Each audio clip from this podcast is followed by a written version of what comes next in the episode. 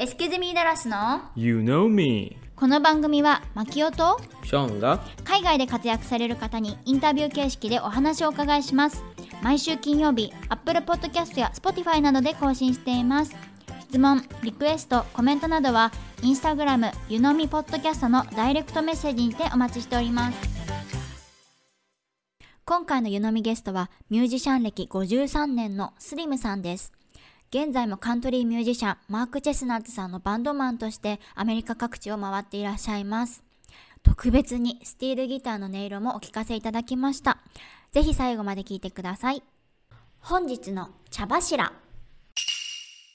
今週から私は今日本におりまして、そして夫のショーンは出張であの台湾の緑島というところにいます、はい、緑島は台湾の南部ですごい小さい島なんですけど、あのすごく観光地としても有名なのでね、ぜひ皆さんいつか行ってほしいなと思うんですけれども、今週私が気づいたこととしては、今日本であの朝コーヒーショップに行こうと思ったんだけど、どこもやってなくて、アメリカはだいたい朝のしちじ、まあ早いところくじぐらいからオープンして出勤前にコーヒーを飲むって感じでやってたんだけれども、日本のあの朝コーヒーはやってるとしたらドトールコーヒーかスターバックスみたいなチェーン店しかなくて、個人経営はみんなじゅうじかじゅういちじ、まあだいたいじゅういちじかなからオープンっていうところが多いんですよ。そうですね、あのここの緑島もそう だ, だけどじゅうじじゃないと空いてないんですね。どこでも日本は何度も言うんだけど Wi-Fi がなくて困りますね。個人経営はね Wi-Fi が入ってないんだよね、どこも。まあたまたま私たちが行ったとこがそういうのが多かったのかもしれないけど、み皆さんどう思うんだろうね、うん、ぜひ私たちにコメントとか、そうだね、あの教えてください、うん、ぜひ日本在住の方思うところ教えていただきたいですね。本日のゆのみ、本日のゲストはスリムさんです。よろしくお願いします。よろしくお願いします、はい、お願いします。ではまずスリムさんの、まあ、全貌を暴くということでまずご出身はどちらですか？出身は東京都です、世田谷区。そして、うん、いつアメリカにいらっしゃったんですか？アメリカに来たのはねせんきゅうひゃくななじゅうろくねんかな。日本でもうすでにカントリーミュージックの仕事をしてたから、在日米軍の基地を回るバンドに入ってました。えー、そうなんですか、うん、ほとんどが九州のバンドだった。熊本市にグッタイムチャーリーというお店を作って、カントリーのお店を作って、でそこのチャーリー長谷っていう人がそのバンドの作ってたんだけども、福岡とか岩国とか沖縄が主だったかな。そもそも最初にカントリーミュージックに出会ったのは何でだったんですか？最初はね、あのアメリカンフォークソングが流行ってた頃があったりして、覚えてないよね。あのまだ生まれてないです。キングストントリオとかブラザーズ・フォーとかね、いわゆる ピーピーエム とか知ってる？ピーター・ポール・マン・マリーとか知らないよね日本でいうフォークソングっていうのが流行る前にずっとアメリカンミュージックというかアメリカンフォークソングっていうののグループを作ってたのね。それでその時にアップライトベースっていうのね出て、そしてブルーグラスミュージックっていうのにそっちに移って、はい、もうそれをしてたのはもう二十歳近かったんだよね。その時に、うん、もう常にアーティストの名前はスリム？いや違います。それはその後そのブルーグラスミュージックっていうのでは仕事がないんで、カントリーミュージックの方が仕事があるっていうんでバンドに入って、はい、でベースをずっとやってたのね。それは東京のバンドでデーブ・クボイっていう人が友達になって、その人とバンドを作ってて、横須賀とかね、それからキャンプ富士とか、うん、そういうところでちょこちょこ回って、でアメリカ軍のナイトクラブで仕事してたんだけども、その後その九州からチャーリーっていう人が東京にプレイヤーを探しに来てて、その頃はまだベースをやってたんだけどね、うんうん、でもスティールギター面白そうだなと思ってたの、うん、やりたいなと思って人と話してたら、日本でその頃有数なカントリーのフィドルの人がちょうどアメリカでずっと暮らしてたんだけど日本に帰ってきてて、その彼とその話をしたらしくて、スティールギターやってないけどスティールギターやりたいってやつがいるんだけどって言われ、紹介してもらって、やる気があるんだったら雇うって言って言われて、それで九州のそのバンドに入ったのね。そこからじゃあアメリカに飛んだのはなんなんでですか？それでその入る時に約束してくれたのが、うん、アメリカに連れてってやるから、えー、そういう約束があったんですか？うん、アメリカに必ず連れて行くからっていう約束で入ったので、で最初に飛んだのはどこですか？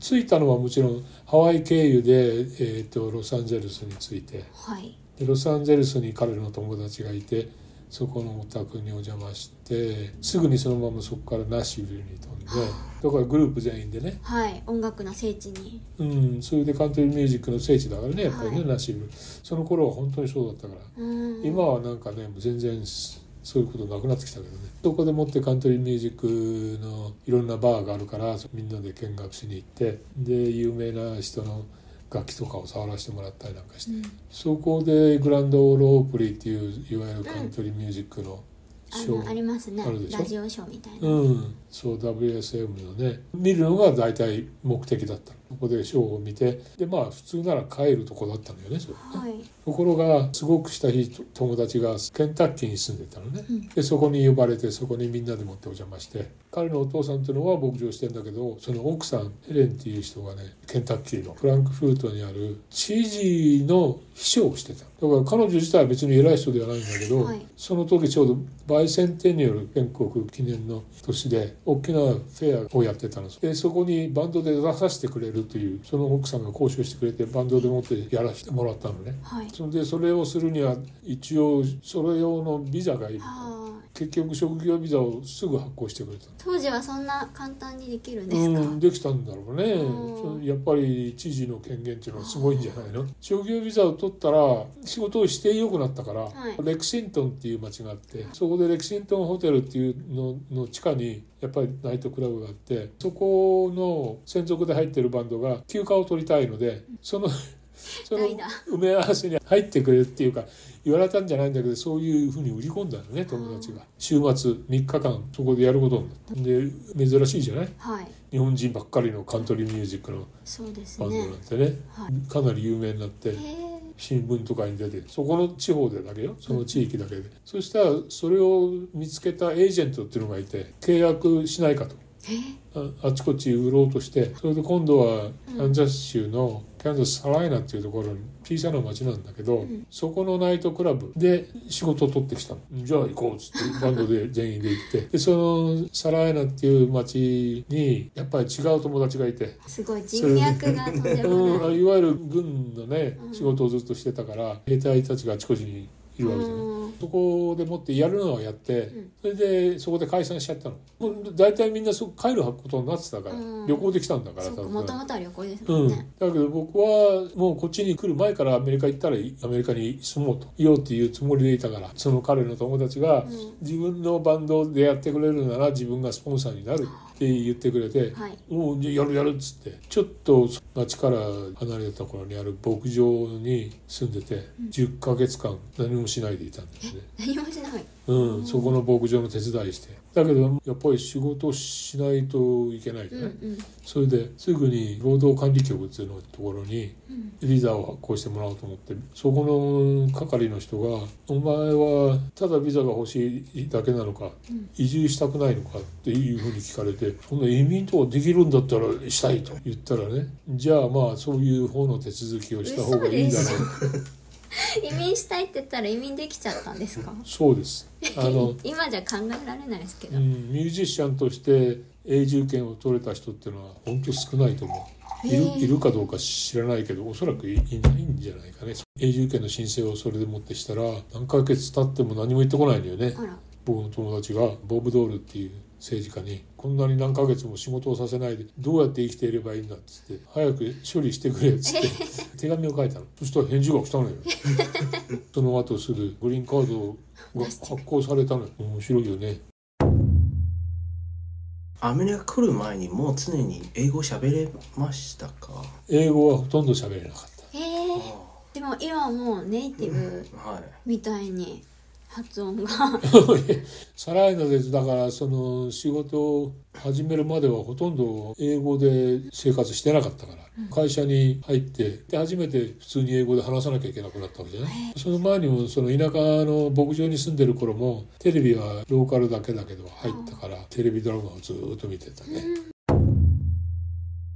その時にもう常にスリムって名前つけられたんです、うん、あのねスリムっていう名前はねその日本のバンドに入った時米軍基地を回るバンドに入った時に、うん、このチャーリーっていう人が、えー、岩国の イーエム クラブでやった時に名前を募集した新入りがいるけどニックネームをそして選ばれたのがスリム。なぜかというとめちゃくちゃ痩せてたから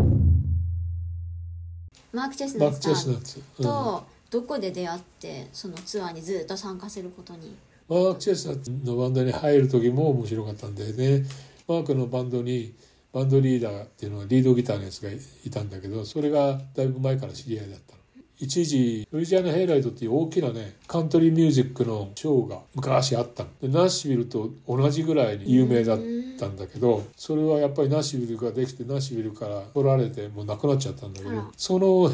ルイジアナヘイライトっていうショーを復活させようっていう誰か人がいてそれを復活させるためにレコーディングとかいろいろするんでルイジアナの劇場でもってそれを収録をし始めたの。その時にバックバンドとして僕はたまたまそのメンバーに入ってたののリードギターのやつが友達になったんだけどそれがマークのバンドのリードギターをやってせんきゅうひゃくきゅうじゅうねんの春頃にマークはデビューしたんだけどその頃は僕はまだフロリダでカントリーミュージックをテーマにしたステーキハウスがあってで僕らがハウスバンドとしてはい夏頃に僕のところに連絡が来てマークのバンドでやれないやれないかっつって今シール探してるんだけどつってその頃ちょうど僕はまだナイトクラブの仕事がすごい簡単だったからさしかもそこに住んでた時はゴルフ場付きのアパートに住んでたから毎朝ゴルフ朝から夕方までゴルフやって好きなだけやってタダだったのねそれ、えー、すごいで夕方しちじからそのショーをやってじゅういちじはんぐらいにはもう終わってたからだからそんなのにロードなんか行きたくないって断っていくらやっても向こうはいいスティールギター見つからないとさんかいめ言ってきた時にたまたま我々がその仕事をしてたレストランがクローズしちゃったのでそれで入ったのでそれから にさんかげついる予定だったんだけどなんとなくずるずるいてやめようとしたらちょっと待てって言われてまだプレジデントの前でもやってないしとか言われてやめるって言うたんびになんかねそういうね引き止められるんですね、うん、餌をねこうちらつかせるねやってるうちによねんもごねんも経って今もやってるんだけどね今週もまたあるけどじゃあもう 何, 何年ですかさんじゅうにねんかなスレムさんはどうやってその 音, 音楽始まったのそのきっかけは 何, 何ですかうん別にきっかけって特にないよね小学校の頃にハーモニカのバンドがあって中学になった時には、えー、ブラスバンドに入ったな何の楽器やってたんですかトランペットおー、はい、スレムさんは楽器どれぐらいできるんですか結構いっぱいできますよね、まあ、もう今は弾かなくなっちゃったから楽器弾けるって言わないんで弾けない楽器はあるんですか笛もでしょ、ね、笛もできるしあの日本の太鼓三味線もお上手なんですけどいやいや上手ってねどれもねちゃんとした教育を受けてないから全部自己流だからちゃんとできない太鼓とかそのねもうグッズも作れるぐらいにまでそうそれはただ単に興味があるのとあのウッドワーキングっていうか木工が好きなのと見よう見まねでこんな形だなとか言って作ってる。最初アメリカ来てカルチャーショックのところはありますか？カルチャーショックっていうふうに思ったことは一度もないな、うん、経験がない、うん、一番最初は抵抗があったのはロサンゼルスに着いてすぐショッピングモールに行ってカメラを買ったのかな確か、うん、税金がつくじゃない、うん、その頃日本では物品税っていうのはもう加味されてたからまだなかったですもん ね, ね消費税が買った時に書いてある値段で買えたじゃないこっち書いてある値段と上乗せされて買うような気がしておかしいななんでこんな値段になるんだろうバカにしてるのか思うよねそれだけしか覚えてないねなんか、えー、なんか違和感があったのは、えー、じゃあバンドとしてはどうですかその、うん、日本でバンドやったこともあったしアメリカのバンドのそういった意味ではねそれが知りたくてきたんだから、うん、まあ基本的にはあの楽器の使い方を知りたくて、うん、本当の使い方をね、はい、日本でいくらやってたって教えてくれる人もいないし見る人もいないし拉致開かないと、はい、やっぱりカントリーミュージックやるんだったらアメリカに来なきゃしょうがないだろう、うん、本物に接したいと。スティールギターっていうのはすごく便利な楽器で、あのオーケストラのストリングスみたいな要素のある弾き方もできれば、うん、本当に単音でもってバラバラ弾くのもあるし、うん、いろんな風に使えるからね、スティールギターがいるとすごく便利なんだよね、うん、キーボードがいるのと同じぐらい便利なの、うん、そこでもって随分勉強になったよね。特別にスティールギターの音色をお聞かせいただきました。